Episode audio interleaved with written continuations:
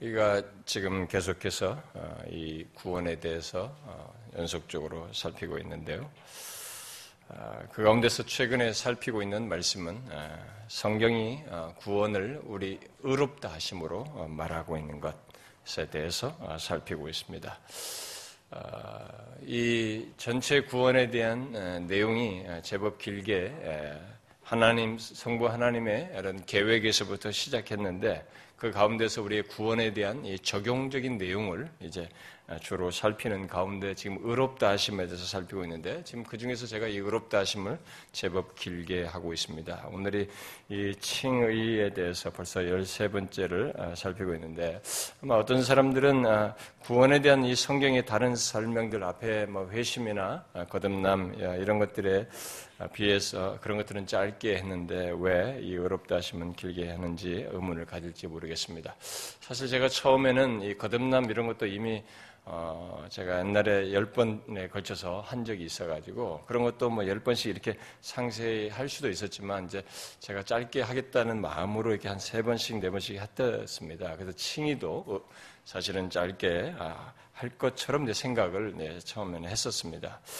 아, 그런데 이렇게 제가 이게 길게 하는 것은 일단 이 성경의 의롭다 하심을 복음의 핵심적인 내용으로 말하는 고 있어서 말하는 가운데 그것으로 우리의 구원을 말하고 있기 때문이고 또 이 중요한 내용이 많은 사람들에 의해서 오해되고 어, 또 오용되어서 치우친 모습들이 역사 속에 꾸준히 있어 왔고 지금도 계속되고 있어서 특별히 이것과 관해서 다양한 해석들이 계속 지금 현재 시제로 제기되고 영향력 있는 사람들에 의해서 제기되고 있어서 그리고 그렇게 영향받은 사람들이 상당히 많이 아, 파급되어 있습니다. 여러분들은 잘 모르십니다. 저는 이제 목회자들의 세계에서 알고 있기 때문에 지금 한국의 유명한 이 경, 어, 아침 이렇게 묵상하는 이 묵상집, 성경 한 달씩 나오는 그 묵상집에도 사실은 이런 이제 어, 칭의에 대해서 다른 견해가 거기에 깔려 있습니다. 그래서 지금 이렇게 막 전체적으로 퍼져나가고 있기 때문에 아, 이 부분은 그래서 왜 이게 기독교가 아, 칭의에 대해 이, 이 교리가 기독교가 서고 무너진다고 했는지 아, 그 정도로 이렇게 어떤 중요성도 있고 그래서 이것을 길게 하고 있고요. 아, 특별히 또 이 의롭다 하심을 이렇게 제가 아, 이, 살피는 가운데서 어, 어떤 부분은 이렇게 좀 어, 잘라서 어, 이렇게 아니 자르지 않고 이게 연결해서 한꺼번에 해야 되는데 너무 내용이 길기 때문에 제가 두 번으로 두 주로 걸쳐서 이렇게 하고 그러다 보니까 아, 제법 이것이 아, 길어지고 있습니다. 아, 이 부분을 여러분들이 어렵다 하심을 정확하게 이해하지 못하면 여러분들이 구원과 어떤 신앙생활에 큰 혼란을 가져올 수 있기 때문에 이 부분은 좀더 어, 살필 필요가 있어서 길어지고 있습니다. 아, 오늘 살필 말씀도 지난주 말씀에 연결해서 어, 살펴야 할 내용인데 지난주 내용이 좀 길어졌기 때문에 오늘 이어서 살피려고 합니다. 아, 지난주에 살폈던 의롭다 심과 행함 또는 이 삶과의 관계는 아, 이 제가 그런 것을 좀 이렇게 결국 그것은 칭의와 이제 성화의 관계를 얘기하는데 그 내용을 여러분들에게 조금 지난주 에 얘기할 때그 어, 부분을 어, 이게 야고보서 말씀이랑 이게 혼돈될 수 있어서 예, 아니 그, 그, 그 말씀 연결해서 했는데 여러분들 중에 어떤 분들은 조금 어려워하는 것 같더라고요. 제가 이 말씀을 전하면서 보는데요. 아, 자, 이제 이게 연결되어 있으니까 다시 좀 잘 생각을 해보십시오. 어떤 표현을 달리 하지만 내용은 이게 다시 계속 연결되니까요. 한번 정리를 다시 하시면 좋을 것 같습니다. 아, 우리가 뒤에 가서 성화, 거룩하게 변화되는 것에 대해서 살피게 되고, 어, 이제 그래서 이 의롭다 하심과 이 성화의 이 두 관계가 아, 많은 이제 혼란을 주고 있기 때문에 아, 이제 지난주 말씀에 연결해서 이 칭의와 이 성화의 관계를 잘 정리할 필요가 있습니다. 이제 제가 이제 다음 주중에 다음에 이어서 이 한 마무리를 칭의와 관련된 내용을 마무리가 될 내용 그것도 한 번에 할 수 있을는지 모릅니다만은 칭의와 이 종, 칭의의 종말론적인 성격을 이제 아, 제가 덧붙이고 그 다음 내용으로 어, 넘어가도록 하겠습니다. 아, 어쨌든 제가 지난주도 여러분들이 그 어, 조금 어려워하는 것 같았는데 사실 제가 최대한 예, 야고보서가 말하는 의롭다 하심과 행위로 의롭다고 말했고 어, 로마서에서 바울이 믿음으로 어렵다 하시면은 똑같은 그 다른 표현으로 어, 말하는 내용을 이렇게 좀 정리해 드렸는데 어, 그게 정리가 어떻게 됐는지 어쩐 좀 어려워해 보였어요. 제가 언젠가 우리 교회에 어, 어떤 제 신학교 동기인 어떤 여전사님이 오셨었어요. 음, 오셨었는데 아, 뭐 그분은 어, 뭐 사랑의 교회에서도 사역을 하셨고 또 뭐 다른 큰 교회에서도 어, 사역을 오랫동안 하셨던 분이신데 뭐 잠깐 쉬었는지 뭐 은퇴를 한 건지 잘 모르겠어요. 어쨌든 우리 예배 오셨는데 제가 그때 요한복음 3장 16절을 몇 주에 걸쳐서 설교를 하고 있을 때였습니다. 아, 그런데 예배를 마치고 우리 카페에서 같이 식사를 이제 마주 앉아 식사를 하면서 그 얘기를 하더군요. 아니 아, 이런 설교를 성도들이 다 이해하냐고 저한테 아, 묻더라고요. 그러니까 너무 어렵지 않느냐. 아니 이런 너의 설교를 어떻게 성도들이 다 이해할 수 있느냐 이렇게 이 얘기를 했습니다. 그러니까 아, 우리 그러니까 이제 우리들에게는 성도들에게는 이렇게 뭔가 좀 쉬운 설교 이해해야 된다는 생각이 아마 강의에 있었던가 봅니다. 그 제가 요한복음 3장 16절도 그렇게 어, 이렇게 교류적인 색채가 너무 강한 것은 또 아니었던 것으로 기억하는데요. 그것조차도 이제 어렵다고 아, 여겼던 것이 아마 제가 표현과 설명을 쉽게 하지 못하는 문제는 분명히 있을 거예요. 근데 어쨌든 그것이 어렵다라고 여겼던 것 같습니다. 아, 어떤지 모르겠습니다, 여러분. 아, 어쩌면 제가 볼 때는 성경의 진리 체계를 우리들이 체계적으로 교리를 상세히 배우질 않았고 특별히 그런 것을 말씀을 통해서는 듣지 않고 겨우 해봐야 이 책 공부를 통해서나 배우는 것이 고작이기 때문에 아마 그런 질문을 하지 않았는가 싶습니다. 아, 여러분들은 어떤지 모르겠어요. 여러분도 처음에는 아마 어렵다라는 생각을 했을 것입니다만 이제 여러분들이 몇 개월을 지나고 이렇게 쭉 오래 하면서 이제 여러분들은 다 받아들이잖아요. 어, 거의 대부분은 이해하지 않습니까? 어, 저는 그렇다고 믿는데요. 우리는 당연히 그러해야 합니다. 자기 어떤 말씀이든 그 말씀을 가지고 어, 그 자기 상태를 이렇게 방어하고 어, 이렇게 그, 그 말씀을 듣지 않은 채 자기의 자리를 그대로 어려우니까 난 못 들어 라고 하면서 이렇게 자기의 자리에 계속 머무르려고 해서는 안 됩니다. 우리는 최대한 깊고 부요하게 하나님의 계시의 말씀을 알려고 해야 됩니다. 그래서 특별히 이 의롭다 하시면 굉장히 중요합니다. 제가 계속 중요하다니까 뭐 맨날 중요하다는 다 이것도 중요하죠. 저것도 뭐다 그게 그거지 이렇게 하지만 여러분들이 로이존스 설교를 이렇게 녹음을 한번 들은 것이 들어보시면 매 설교 때마다 그 얘기예요. 이게 가장 중요한 것 중에 하나다. 이런 말을 하면서 그래 합니다. 하나님의 진리가 그런 성격이 있고요. 특별히 어렵다 하시면 더욱 그렇습니다. 그러니 이것을 여러분들이 일단은 정리를 잘 하셔야 됩니다. 오늘은 제가 예, 이 13번째인데요. 제가 다음에 것까지 해서 여러분들이 잘 이해를 하셔야 됩니다.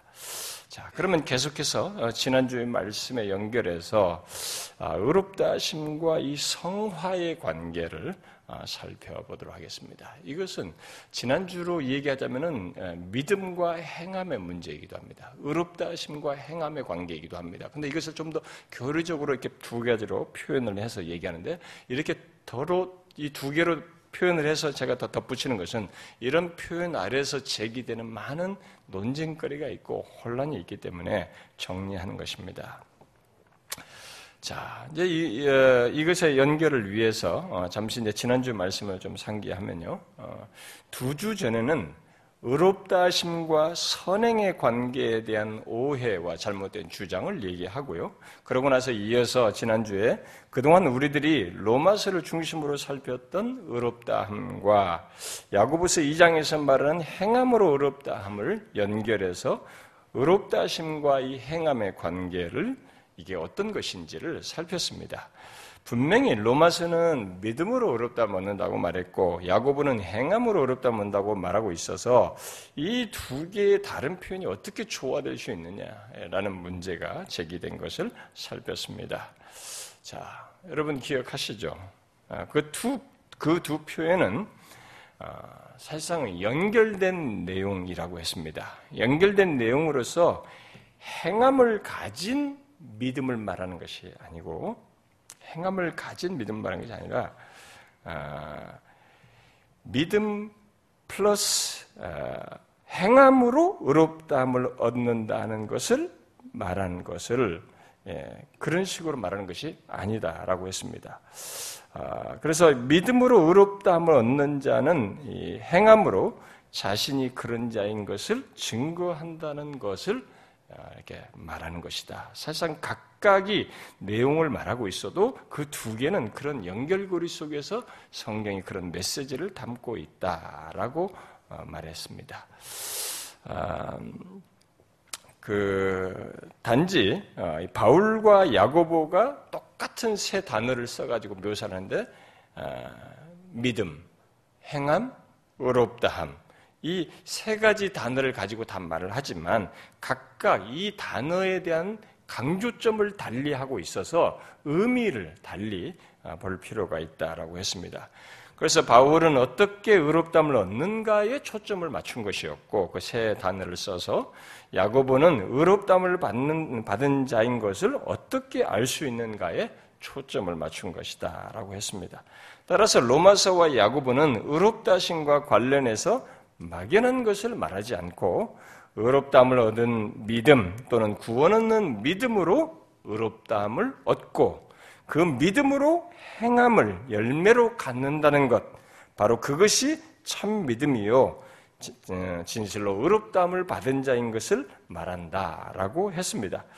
그리고 그에 덧붙여서 하나님께서 받으시며 기뻐하시는 행함 또는 삶은 오직 의롭다함을 받은 자의 행함이다. 라고 했습니다. 그 이유는 왜 다른 사람의 우리가 볼 때는 선한 사람들이 세상에 많은데 그 사람들의 행함은 받지 않고 오직 의롭담을 받은 자의 행함만 받는가라고 했을 때 일단 죄인은 인간은 누가 아무리 이 세상에 선해봤자 인간은 죄인의 조건을 가지고 있습니다. 그 죄인에게서 나온 무엇은 거룩하신 하나 우리 쪽에는 상대적으로 괜찮아 보일지 모르지만 거룩하신 하나님 의 앞에서는 어, 더러운 옷과 같은 것이죠. 그래서 그것이 의미가 없습니다. 그런데 의롭다함을 받은 자의 행함은 기뻐하시며 받으시는 이유는 바로 하나님께서 의롭다함을 받은 자의 존재뿐만 아니라 그의 모든 행함 또한 그리스도 안에서 보시기 때문에 받으시는 것이다. 라고 했습니다. 네, 그것이 아주 중요한 사실입니다.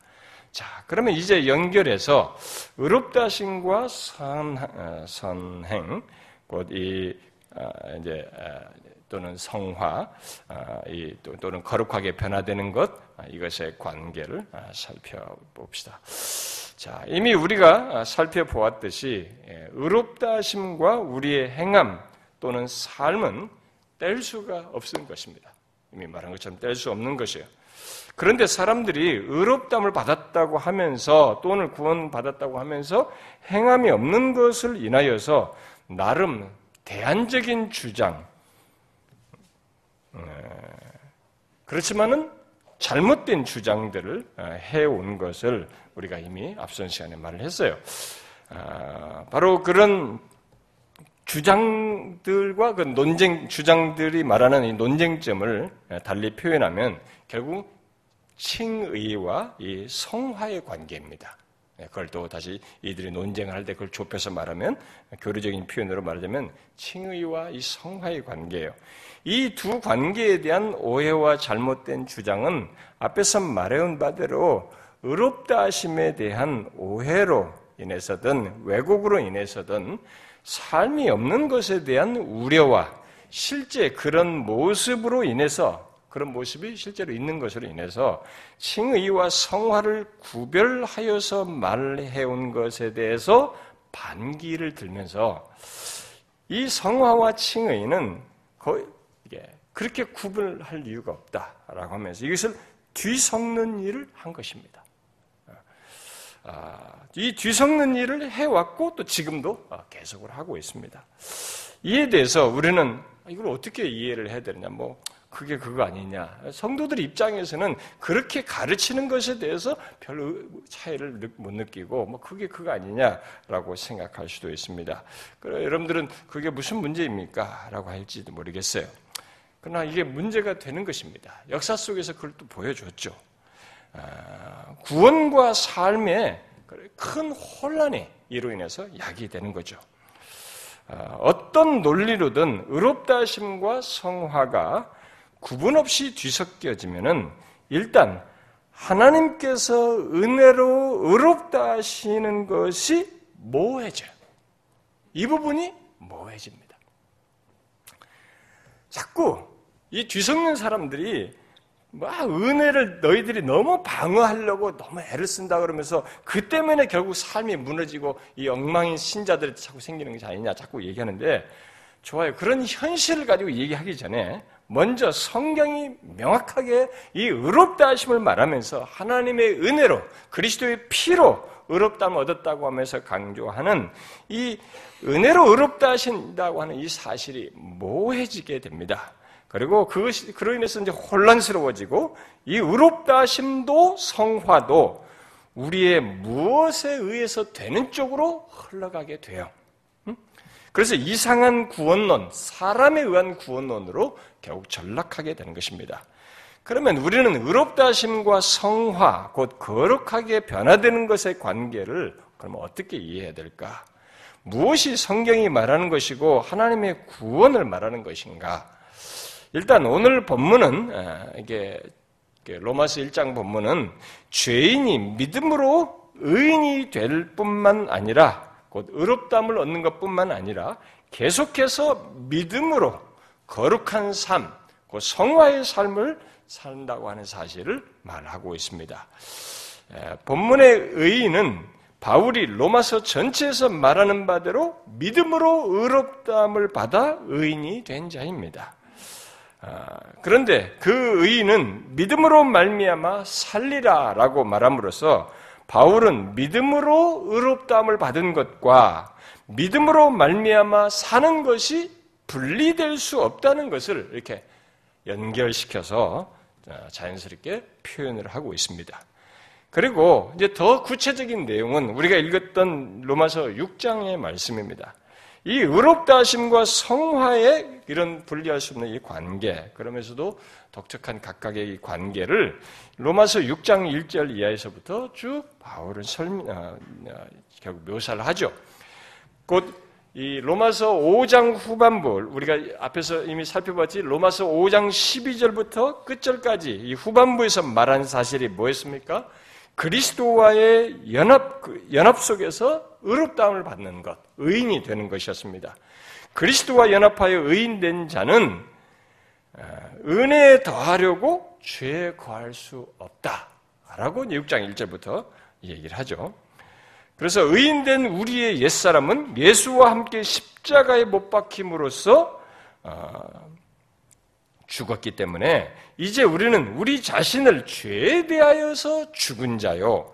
그리스도 예수 안에서 하나님께 대하여 살아있는 자로 여겨야 한다. 라고 말합니다. 죄에 대해서는 죽고 하나님께 대해서는 산 자인 것을 얘기합니다. 의롭담을 받은 우리는 그래서 또 우리의 지체를 우리의 몸을 불의의 이 죄악된 쪽으로 그러니까 불의의 무기로 어, 죄에게 내주지 말고 의의 무기로 하나님께 드려야 한다라고 이어서 말합니다. 이렇게 의인된 자, 곧 의롭담을 받은 자는 믿음으로 살며 이렇게 거룩한 삶을 사는 자이다 라고 말을 하고 있습니다. 그러므로 의롭다 하심과 성화는 이렇게 분리될 수가 없다는 것이죠. 마치 야고보서 2장에서 믿음과 행함이 분리될 수 없다는 것과 같은 것입니다. 그러면 도대체 뭐가 문제라는 것인가? 아니, 그게 성경이 말하는 것이고, 아, 우리가 다 그렇게 알고 믿는 것 아닌가?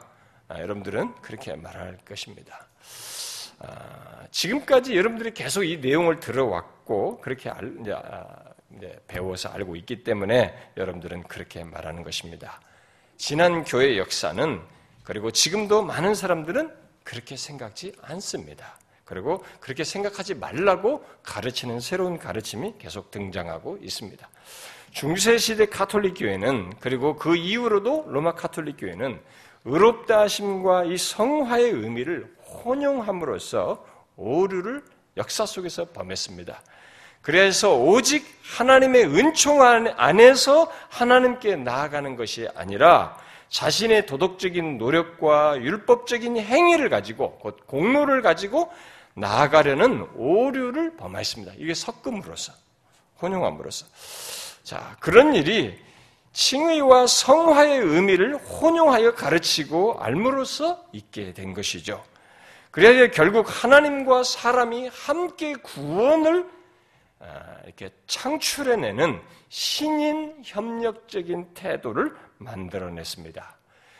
그런데 그들만이 아니고 그런 오류와 혼란이 개신교 안에서도 계속되어서 있게 됐는데요. 가장 최근에는 이 옛날 종교개혁자들 중에 특별히 초기 개혁자 루터나 루터를 따는 루터파들을 중심으로 더 노골적으로 드러났는데요. 그런 초기 종교개혁자들이 카톨릭이 가지고 있었던 그런 단점들 있잖아요. 카톨릭이 가진 신인 협력적인 구원관에 반대하기 위해서 율법과 복음을 이렇게 막 엄격하게 이들이 구분을 했어요. 그리고 또 믿음에 의한 칭의와 행함을 수반하는 성화를 이렇게 엄격하게 구분을 하는 일을 했어요. 그들이. 그러니까 그런 것에 대해서 이제 이 새 관점론자들이 최근에 이런 특지하는 이 사람들이 그런 것들을 탁 봐라, 개신교가 그런 그때 역사 속에 너희들이 잘못한 만든 것이다. 이것을 비판하면서 칭의와 이 성화의 구분을 없애어요 카톨릭이 했던 일을 이제 개신교에서 하기 시작 또 하게 된 거죠. 구분을 없애고 있습니다.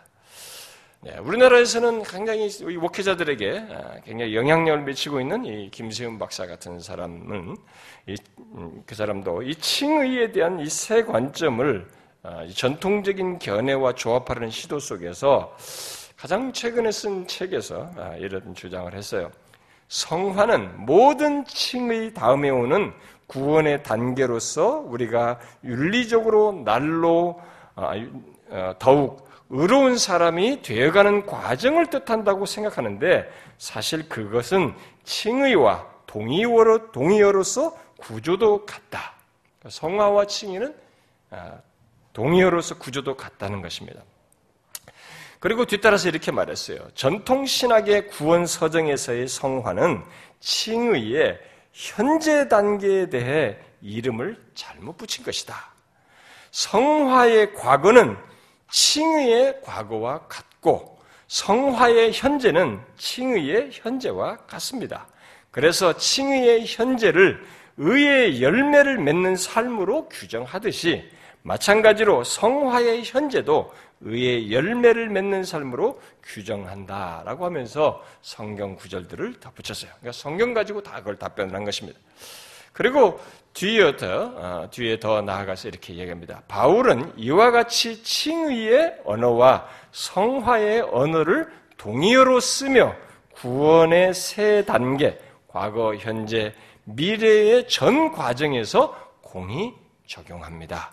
둘은 같은 실재를 말하는 다른 그림 언어입니다. 칭의나 성화는 같은 것, 개념이라는 것이죠. 자, 세 관점에서 insight를 얻은, 얻어서 그렇게 칭의와 성화의 의미를 혼용하는 일을 했습니다. 자, 이렇게 우리 개신교에도 칭의와 성화의 의미를 혼용하여서 그동안 우리가 알아왔던 것, 그리고 앞에서 말한 사실과 다른 주장을 로마서 6장에서 시사하는 것과 다른 주장을 하고 있습니다. 네, 그것도 이제 그들은 같은 연결된 것으로 해석을 해서 그렇게 얘기하죠. 자, 그들이 그렇게 주장하는 데는 이미 앞선 말씀들 속에서 인용했듯이 전통적인 신학의 구원론이 가진 한계와 그로 인해서 생겨난 문제점들, 그야말로 예수 믿는다고 하지만 삶이 없는 현실이 주요한 이유가 되는 것 중에 하나이기도 해요.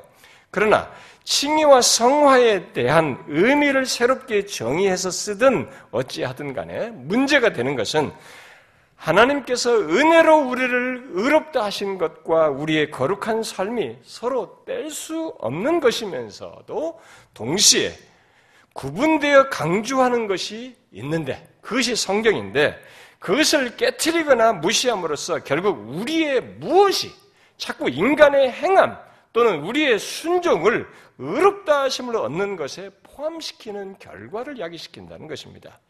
그래서 카톨릭과 별로 다를 바 없는 신인 협력적인 구원관으로 나아간다는 것이 실제로 세 관점은 그쪽으로 내몰고 있어요.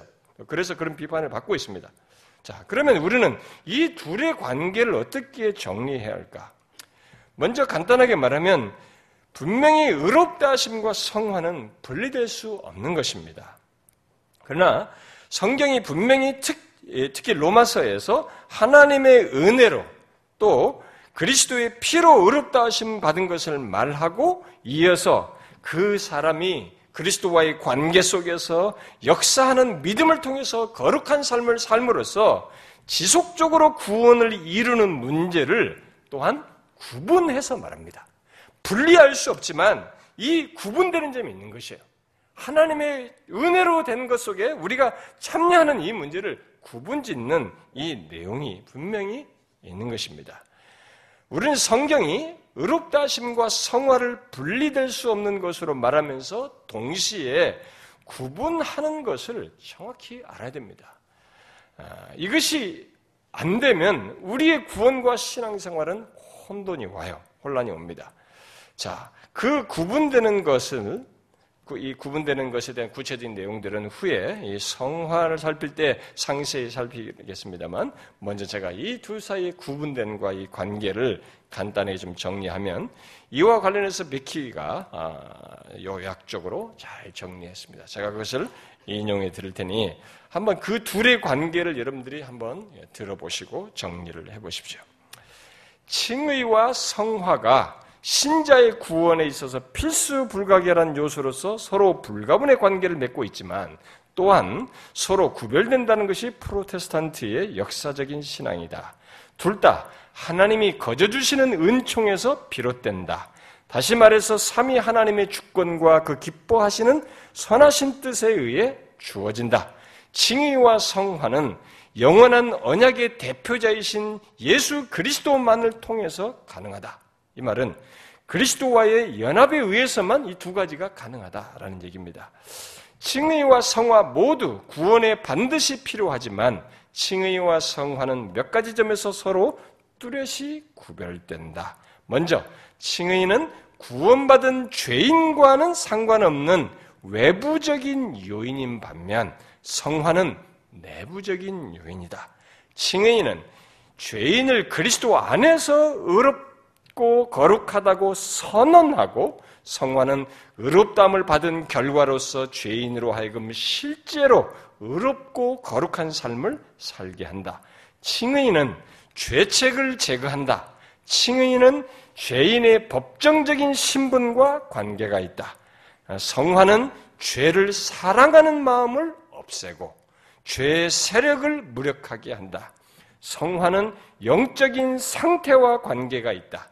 칭의는 하나님의 은총을 회복하는 것이며 성화는 그분의 형상을 회복하는 것이다. 칭의는 안전하고 온전한 행위, 곧 본질상 단회적인 행위이지만 단번에 일어나는 것이지만 성화는 점진적이며 완성되지 않은 과정, 곧 죽을 때까지 완전한 단계에 이를 수 없는 과정이다. 칭의는 구원받은 자에게 하늘나라에 담대히 들어갈 수 있는 권세를 주며 성화는 하늘나라에 들어갈 사람다운 모습을 갖추게 하고 하늘나라의 삶을 누리기에 필요한 준비를 하게 만든다. 칭의는 구원의 권리를 주고 성화는 구원을 맛보게 한다. 칭의를 통해 의롭다함을 받은 자가 되며 성화를 통해 의롭다함을 받은 것을 행위로 나타내게 된다. 그리고 칭의와 성화 모두 은혜로 되어진다. 칭의는 범죄자가 용서함을 받은 것에 성화는 환자가 치유함을 받은 것에 비유할 수 있다. 칭의와 성화가 연합하여 현재의 구원을 이룬다. 이렇게 말했습니다.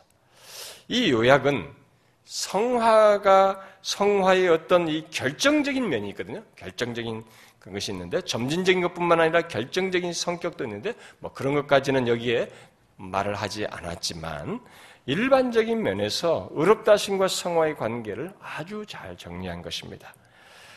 아, 이 성화와 칭의가 이런 서로의 연결과 구별점을 우리가 정확히 알 때에 하나님께서 은혜로 그리스도의 피로 믿음으로 의롭다함을 얻게 하시고 동시에 거룩한 삶을 말씀하시면서 현재적으로 두렵고 떨림으로 구원을 이루라고 하신 그 성화, 이 성화에 대한 구원의 말씀을 우리가 혼돈 없이 오류 없이 어, 따르면서 구원의 여정을 가질 수 있습니다. 자, 그러나 여기서 이제 우리가 한 가지 명확히 해야 할 것이 있습니다. 그것은 이 세건점자들이 지지하듯이 또 김수현 박사가 지적하듯이 예로부터 지금까지 개신교 안에 어떤 사람들이 의롭다 하심을 받았다고 뭐? 예, 받았다고 하고는 말은 하면서도 생각은 하면서도 성화의 모습을 갖지 않는 현상에 그런 사람이 있고 그런 현상이 있습니다. 아예 의롭다 하심만 강조하고 또 상대적으로 성화를 덜 강조하는 그런 교회들도 있고 그런 신학자들도 있고 그런 목사들도 사실 있어요. 그래서 이 둘을 칭의와 성화 둘을 분리하여 생각하도록 하는 현상이 분명히 있어요. 이들의 지적대로 있어 왔습니다. 그래서 그런 문제점을 보존한, 어, 보관, 어, 보완한답시고 세 번째 문자들이 하나님의 의에 대해서 새로운 정의를 하면서 의롭다 하심을 관계적인 의미로 해석을 했어요.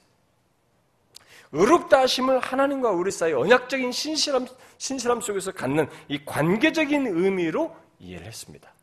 그래서 가만 보니까 의롭다 하심을 얘기하는데 하나님과 관계적인 얘기를 얘기하니까 이게 성경에 부인할 수 없이 중요한 내용이거든요. 그러니까 아 맞다. 그래서 다 설득당하는 겁니다. 그 너무 논리가 정연하거든요. 정말 제가 너무 매료될 정도예요. 그 사람들의 책 읽을 때. 그러니까 그게 이 관계적인 의미를 부각시켰단 말이에요. 그러니까 이 부분은 분명히 성경에서 아주 중요한 요소이긴 하거든요. 근데 잘 보면 이 대안으로 내세운 것이나 개신교 안에서 극단으로 치, 어, 그것을 분리시킨 이 사람이나 사실 둘 다 다 양극단으로 간 셈입니다. 개신교 안에서 의롭다 하심만 강조하면서 거룩한 삶을 별로 중시하지 않는 것, 이것도 한쪽으로 치우신 것이고 그에 반발해서 성경이 말한 의와 의롭다 하심을 임의적으로 재정의해서 결국 다른 칭의관을 말한 것이기 때문에 이것도 또한 또 다른 극단으로 간 것입니다. 그러면 이미 지난 시간에 살핀 내용, 곧 의롭다 하심을 받은 자가 거룩한 삶, 곧 어? 성화의 삶을 갖는다는 성경의 증거를 그러면 우리들이 어떻게 이해하는 것이 맞고 이것을 어떻게 실천적으로 경험하고 알면서 신앙생활을 해야 되는 것인가라는 문제가 이제 제기되겠죠. 자, 이것을 먼저 이제 이렇게 질문해서 어, 생각을 해보면 좋겠습니다. 곧 의롭다 하심을 받은 자는 성화의 삶을 갖지 않을 수 없는데 과연 그것이 어떻게 가능한가? 자, 의롭다 하심을 받은 사람에게 성화의 삶을 갖지 않을 수 없어요. 성경을 볼 때. 그런데 이것이 과연 어떻게 가능하냐라는 문제입니다. 이게 마치 컴퓨터 칩처럼 딱 입력돼 가지고 의롭담을 받은 자는 마치 뭔가 그것이 심겨져서 입력돼 가지고 거룩한 삶을 오토매틱하게 한다는 얘기냐? 그건 아니잖아요. 자, 내가 의롭다, 그래서 어떤 사람, 내가 의롭다을 받았어. 나는 의롭다을 받아서 이렇게 막 자기를 되뇌이면서, 그러니까 성화해야 돼. 거룩한 삶을 살아야 돼. 막 이렇게 한다고 하면서 자발적으로 자신의 의지로 한다고 한번 생각해 보세요. 얼마나 가겠어요? 그건 아니지 않습니까? 그래서 기독교는 감출 수가 없습니다. 우리가 이게 섞여서 살고 같이 뭐 어, 성경이 말하지 뭐 알고가 가라지 뭐 이런 얘기 하면서 섞여 있다고 얘기를 하지만 그것은 우리가 외형이고 이 본질상 의롭담을 받은 자에게 감출 수 없어요. 그게 있는 것입니다. 이게 되뇌임에서 의지만으로는 안 됩니다. 의지력이 강한 사람들이 있습니다. 교회 안에는 여러분들 중에 이미 중고등학교 시절 어려서부터 이게 하면 한다는 사람들이 있잖아요. 뭐 하면 밤을 새서라도 공부를 하고 남들 못할 때 자기가 성적이 좋았고 좋은 성적은 1등을 했고 이렇게 막 성취감이 강한 사람들은 예수 믿는 것도 한번 자기가 맘먹으면 이렇게 할 수 있을 거라고 생각합니다. 응? 근데 그게 아니에요. 전혀 그렇지 않습니다. 의롭다 하심이 그렇게 드러나는 게 아닙니다. 어, 그, 그것을 그런 식으로 해서 우리에게 표현할 수 있는 성격이 아닙니다. 성화에 대해서 우리가 어, 살피기 전에 이 칭의와의 연관지어서 이 부분을 우리가 실제적으로 생각을 해봐야 됩니다.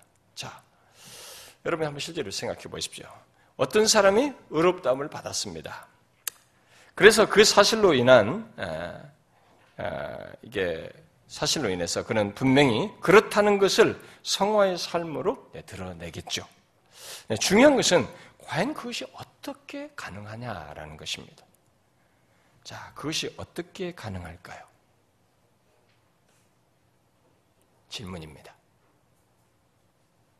어렵다 하심을 받았던 사람은 성화의 삶을 살 것입니다. 성경이 말하는 바이고 그게 역사 속에서 우리 모든 신자들에 나타난 사실이에요. 앞선 믿음의 선배들 속에서도 바울에게서 그렇고 성경 기록된 사람들 다 그렇습니다. 자, 그러면 그게 어떻게 가능합니까? 어렵다을 받는데 이 사람에서 성화의 삶을 사는 이 일이 어떻게 가능해요? 어떻게 가능합니까? 예, 부모들이 뭐, 너 교양 가면 죽여, 뭐, 이렇게 한다고 되겠어요? 아니면, 그래 가지고, 그렇게 해서 그게 작동되게 하는 겁니까? 어, 너 회심했는데만 회심한 이 그러면 이 가지고 막 들쑤셔서 막 그 의식으로 자각시켜도 될 문제냐, 이거예요. 뭔가 그렇게 되는 뭐가 근거가 있을 거 아니겠어요? 뭐가? 이것은 우리를 점검해보고 진단해볼 수 있는 아주 중요한 질문입니다.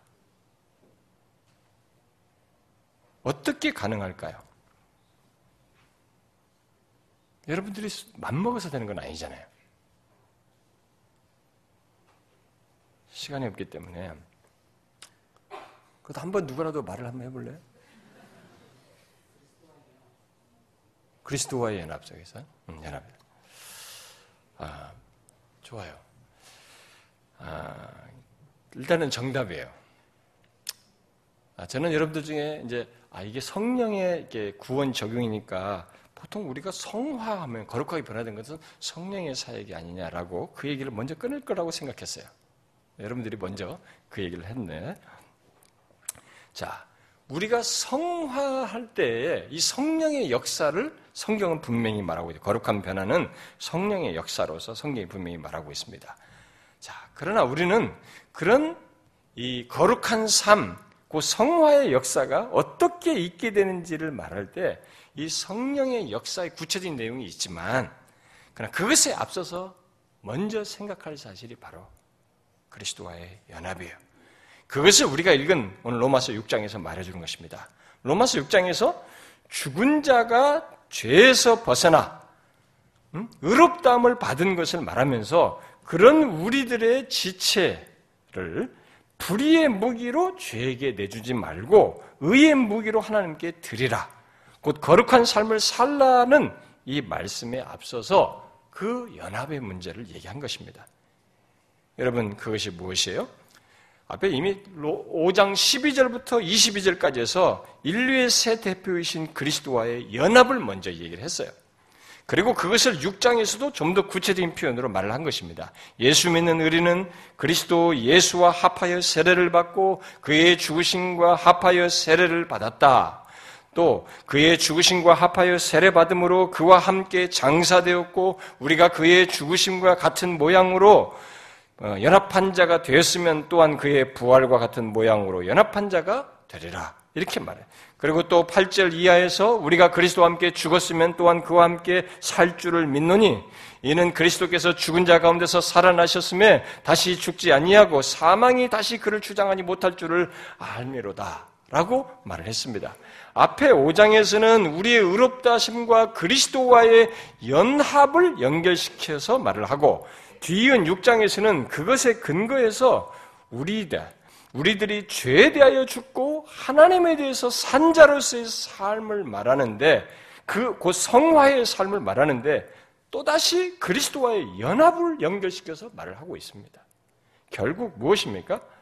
의롭다 하심도 거룩한 삶, 그 성화도 다 그리스도와의 연합 속에서 갖는 것이고 바로 그 이유 때문에 그 둘, 그 칭의와 성화는 유기적으로 연결되어 있으며 그 둘 중 하나만 가질 수 없다는 것을 얘기하는 것입니다.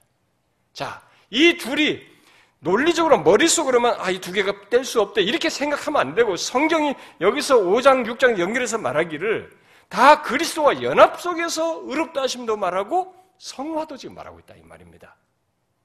이 둘 그리스도 연합 속에서만 이 두 가지가 같이 가능하다라는 얘기를 하는 것이죠. 이 사실은 굉장히 중요한 것입니다. 이 세 관점론자들이 전통적인 칭의관과 성화 간에 문제가 있다고 하면서 의에 대한 새로운 정의를 통해서 이 관계적인 의미를 아까 주장을 하면서 우리에게 호소를 크게 갖게 했단 말이에요. 그랬는데 사실 성경은 그런 식의 자기들이 새로 정의한 관계적인 의미보다 성경은 처음부터 그리스도와의 연합 관계 속에서 구원의 모든 것을 설명을 했어요.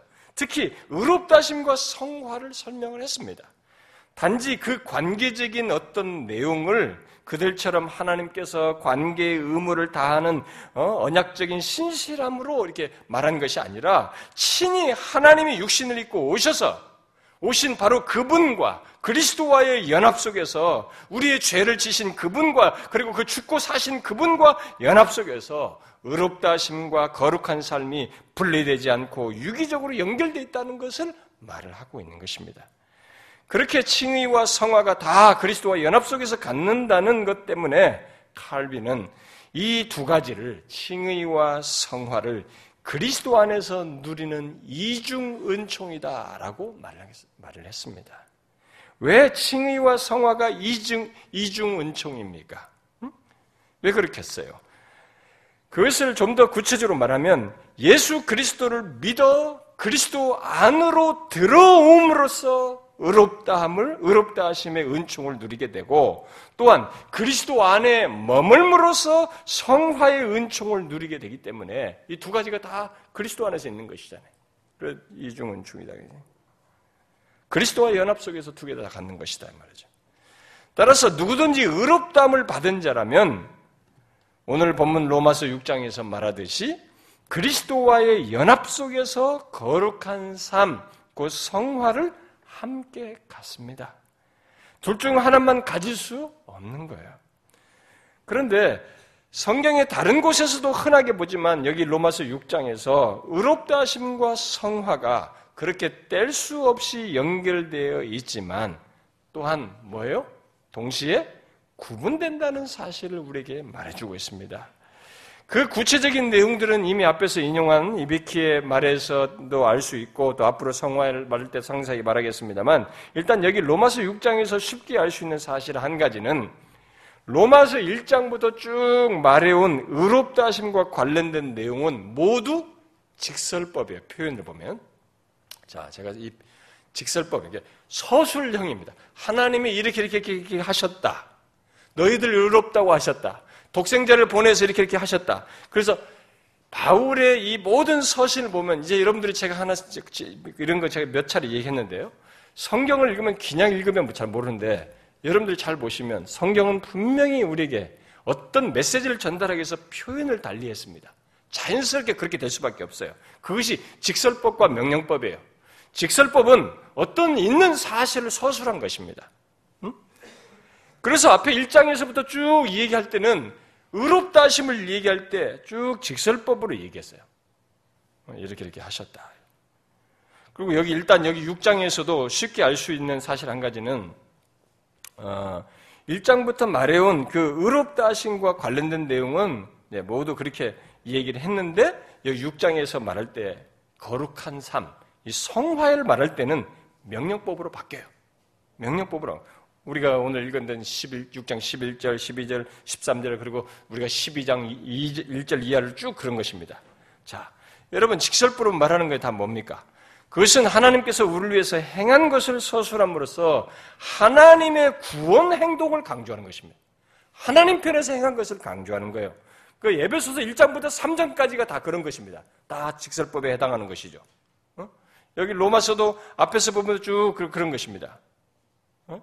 여러분 앞에 로마서 1장, 5장 18절, 19절, 앞에서도 다 그랬지만 18절, 19절 같은 거 보면은 그런 즉 한 범죄로 많은 사람이 정죄에 이른 것 같이 한 의로운 행위로 말미암아 많은 사람이 의롭다 하심을 받아 생명에 이르렀느니라. 직설법이에요.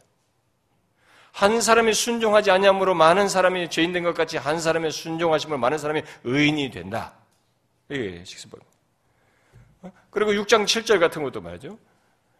이는 죽은 자 죽은 자가 죄에서 벗어나 의롭다 하심을 얻었습니다. 이렇게 해요. 의롭다함을 말할, 말할 때는 이렇게 직설법으로 얘기해요. 아, 그에 반해서 명령법으로 말하는 것은 뭐겠어요? 우리에게 명령법은 하라는 얘기 아닙니까? 그 명령에 순종해라, 행해라, 그렇게 살라라는 얘기입니다. 그러니까 우리 보고 지금 요구하는 거예요. 우리 쪽에 뭘 반응을 얘기하는 겁니다. 분명히 의롭다심과 성화가 다 그리스도와의 연합 속에서 있는 것이라고 얘기했습니다. 그런 것인데 그렇게 말을 하고 있으면서도 의롭다 하심은 직설법으로 말하면서 하나님께서 행하시는 것으로 말을 하고 또 우리가 성화에 대해서 얘기할 때는 우리에게 명령법으로 얘기해가지고 그것을 우리 보고 순종하라고 이렇게 말을 하고 있습니다. 성경은 의롭다 하심을 말할 때 우리에게 명령법을 쓰지 않아요. 너희들이 의롭, 의롭게 되어라. 어? 뭐 이제 의롭담을 너희 스스로 받으라 말이죠. 의롭담을 얻기 위해서 법의 요구에 완전히 순종을 해라. 뭐 그런 식의 얘기를 하지 않습니다. 그러나 성화와 관련해서는 어? 오늘 읽은 말씀 뭐 12절과 13절에서 말하듯이 죄가 너희 죽을 몸을 지배하지 못하게 해라. 또 내 너희 지체를 불의의 무기로 죄에게 내주지 말라. 오히려 너희 지체를 의의 무기로 하나님께 드리라. 이게 다 명령법이에요. 또 우리가 로마서 12장 1절 같은 데 보면은 너희 몸을 하나님이 기뻐하시는 거룩한 산 제물로 드려라. 이렇게. 우리들이 그리스도와 연합 속에서 믿음으로 행하는 문제를 그렇게 얘기한 것입니다. 그래서 의롭다 하심과 성화가 모두 그리스도와의 연합 속에서 있는 것이지만 서로 이렇게 뗄 수 없이 연결되어 있지만 이렇게 구분되는 것이 있는 것이에요. 전적으로 하나님의 은혜와 그리스도의 피로 그것을 받아들이는 믿음으로 의롭담을 얻는 것이지만 우리에게 또한 죄의 지배를 받지 않고 자신을 의의 무기로 하나님께 드리라고 하는 이 문제는 명령법을 써서 그렇게 성화의 삶을 사도록 우리에게 요구하는 이렇게 구분되는 것이 있는 것입니다. 분명히 이 둘을 구분하는 것이 있고 꼭 구분해야만 하는 것입니다. 의롭다 심에다가 우리에게 요구한 우리 요구한 어떤 행함 또는 성화를 섞으면 이제 굉장히 이상해져 버린 것입니다. 우리가 구원을 같이 이렇게 창출해 내는 것이 되는 거죠. 그렇게 그 둘 사이의 연결과 구분을 우리는 꼭 유념해야만 합니다.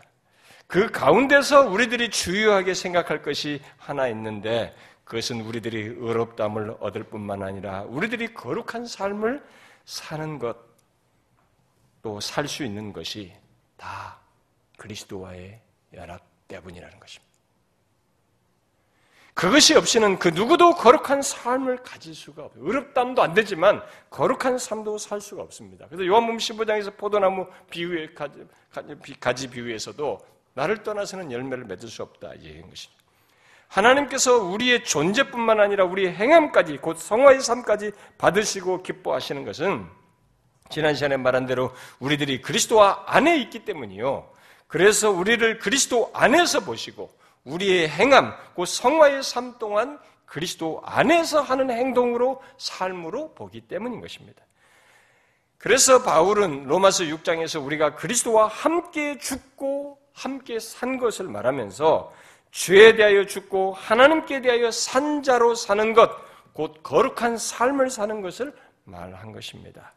바울의 논지는 죄인된 우리에게 적용된 그리스도의 죽으심과 부활의 효과는 우리를 의롭다고 선언하신 것뿐만 아니라 재창조적이고 변혁적인 어떤 내용을 갖는다는 것이 곧 거룩한 삶으로 나아가게 하는 것까지 내포되어 있다는 것입니다. 이런 맥락에서 의롭담을 얻는 것이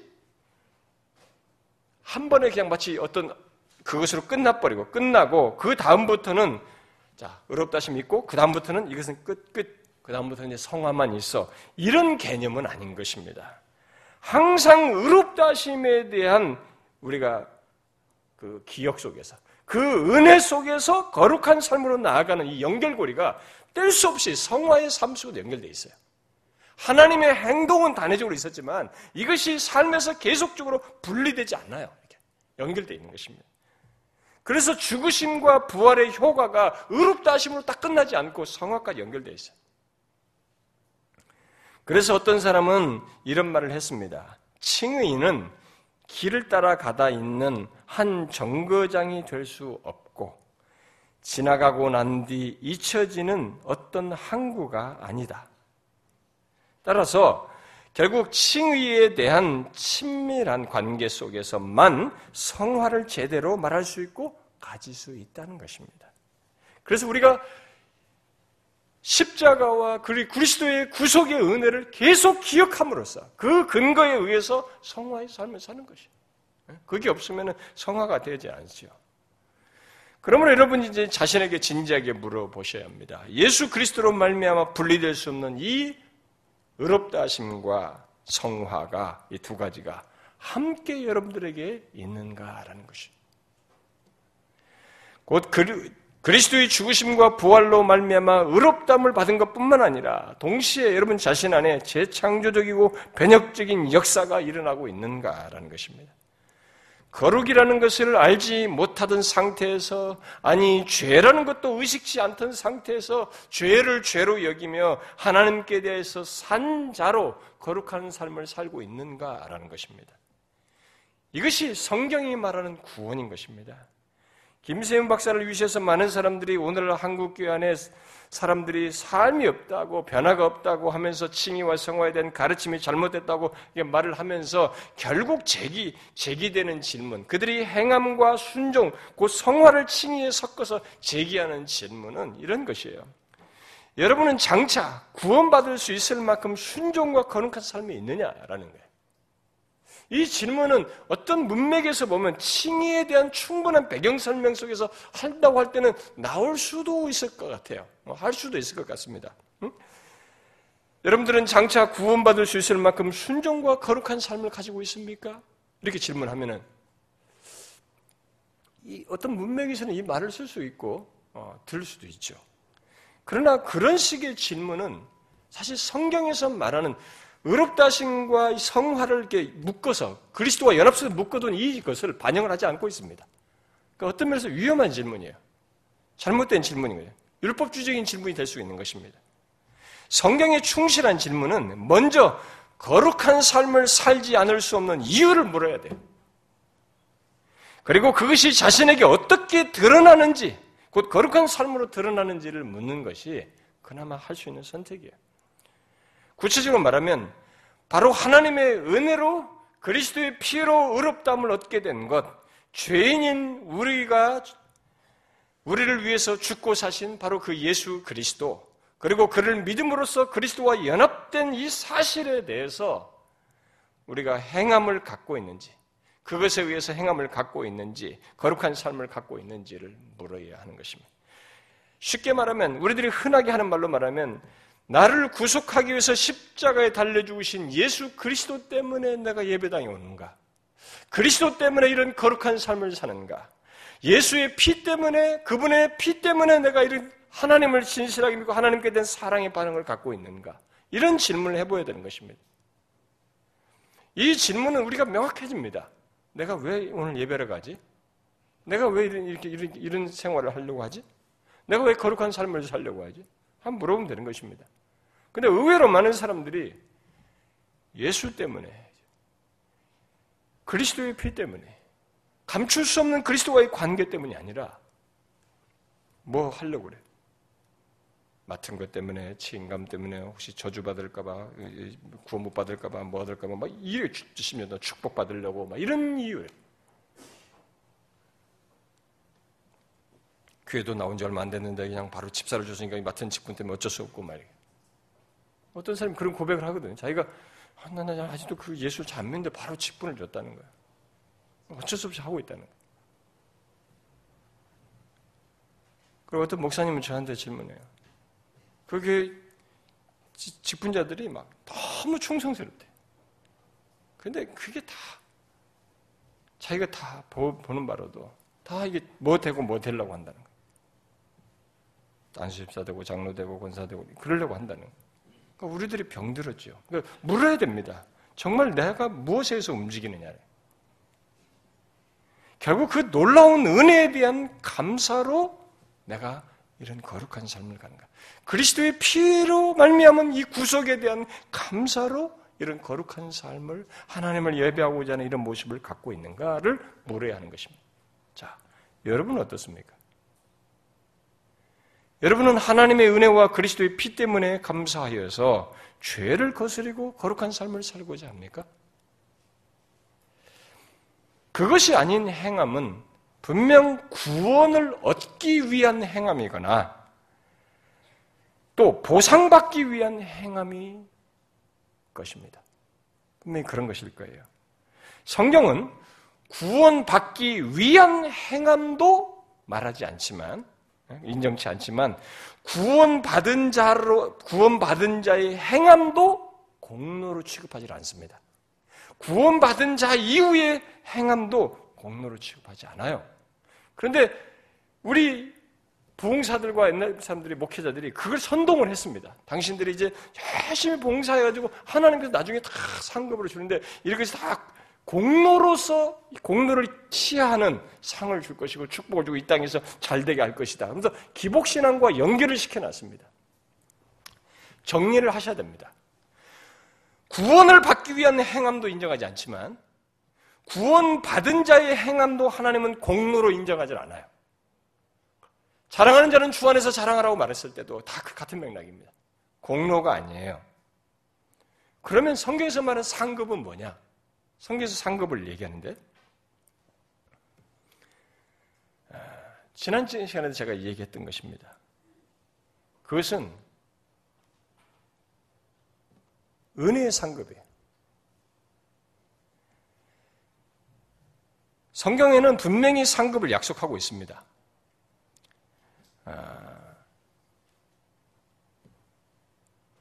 그런데 아, 그 상급은 우리의 행함을 공로로 여겨서 공로에 대한 상급을 주시는 것이 아니라 우리의 행함이 그리스도 안에서 행해진 것으로 여겨서 은혜를 주시는 거예요. 그러므로 상급 또한 은혜의 상급인 것이죠. 우리의 행위 자체는 상급을 받을 만한 가치가 없어요. 가치가 없는데 그리스도 안에서 상을 주실 만한 어떤 가치를 부여하시는 것입니다.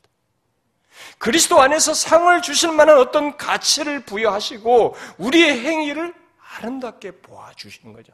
기뻐하시고 받아주시는 것입니다. 그래서 상급을 주시는 거예요. 상에 대한. 하나님께서 언약에 충실하여 순종할 때 축복을 하겠다고 약속하셨던 바대로 가치를 부여해서 상을 주시는 겁니다. 우리가 여기서 흔, 어, 혼돈하지 말아야 됩니다. 언약, 언약에 대한 언약의 순종을 함으로써 음, 하나님께서 언약하신 것에 그 어떤 순종, 언약에 순종함으로써 내가 축복을 버는 것이 아닙니다. 여러분 구약성 구약에서도 하나님께서 언약에 대해서 약 축복과 저주 그런 거 얘기하잖아요. 근데 그런 언약이 모든 언약이 자격이 있어서 내가 이마 축복을 받을 일을 벌었기 때문에 그 벌은 것에 대한 상으로 뭘 준다는 개념이 아니에요.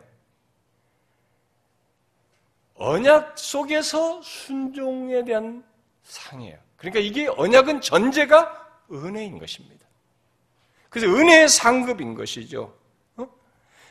자격이 안 되고 우리 행위 자체에는 가치가 없는데 하나님께서 순종하는 자에게 축복을 약속하여서 상을 주시는 것이어서 결국 그 언약 자체가 은혜이고 그 가운데서 주시는 상 또한 은혜인 것입니다. 결코 공로가 아닌 것이죠. 오직 은혜인 것입니다. 우리의 봉사와 헌신 모든 선행에 대해서 하나님께서 상을 받을 만한 것으로 여기시기는 것 자체가 은혜인 것이에요. 예수 그리스도 안에서 봄으로써 그렇게 여기시는 것입니다. 그래서 우리가 누가 보면 17장에서 그 어, 어, 수고한 종의 비유가 얘기했잖아요. 내가 수고하고도 마땅히 행할 일을 한 것이라고 말했잖아요. 그렇게 하는 것이 맞아요. 상을 안 주셔도 되는 것입니다. 그런데 상을 주시는 거예요. 우리는 이것을 기억하고 감사함으로 행해야 하는 것입니다. 그래서 우리가 묻는 것이죠.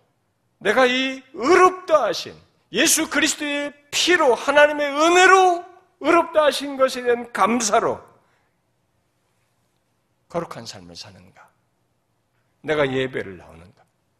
근데 실제로 오늘 예배당에는 그렇지 않은 사람들이 많단 말이에요. 다른 이유의 끈이 돼서 온단 말입니다. 그런데 기독교는 구원이라고 하는 것은 이 사람이 하나님으로부터 진짜 의롭다움을 받아서 영원히 하나님 앞에서 인정될 그런 사람으로 인정하셨다는 이 사실은 그것으로 끝나지 않고 그것이 은혜가 그 은혜에 대한 감사가 이 거룩한 삶으로 분리될 수 없이 나타난다. 그럴 수밖에 없는 것이에요. 이것도 그리스도와 연합 속에서 이것도 그리스도 연합 속에서 같이 가능하게 된 것이죠. 그리스도는 자기와 연합된 그들 안에서 이제 성령 안에서 역사하셔서 실제로 그것을 갖게 됩니다. 근데 성령께서 역사하셔서 그렇게 거룩한 삶을 갖게 되는 현상이 내면에서 어떻게 드러나냐면은 그 은혜에 대한 감사의 반응이에요. 무엇을 얻기 위함이 아니라 감사의 반응으로 하는 것입니다.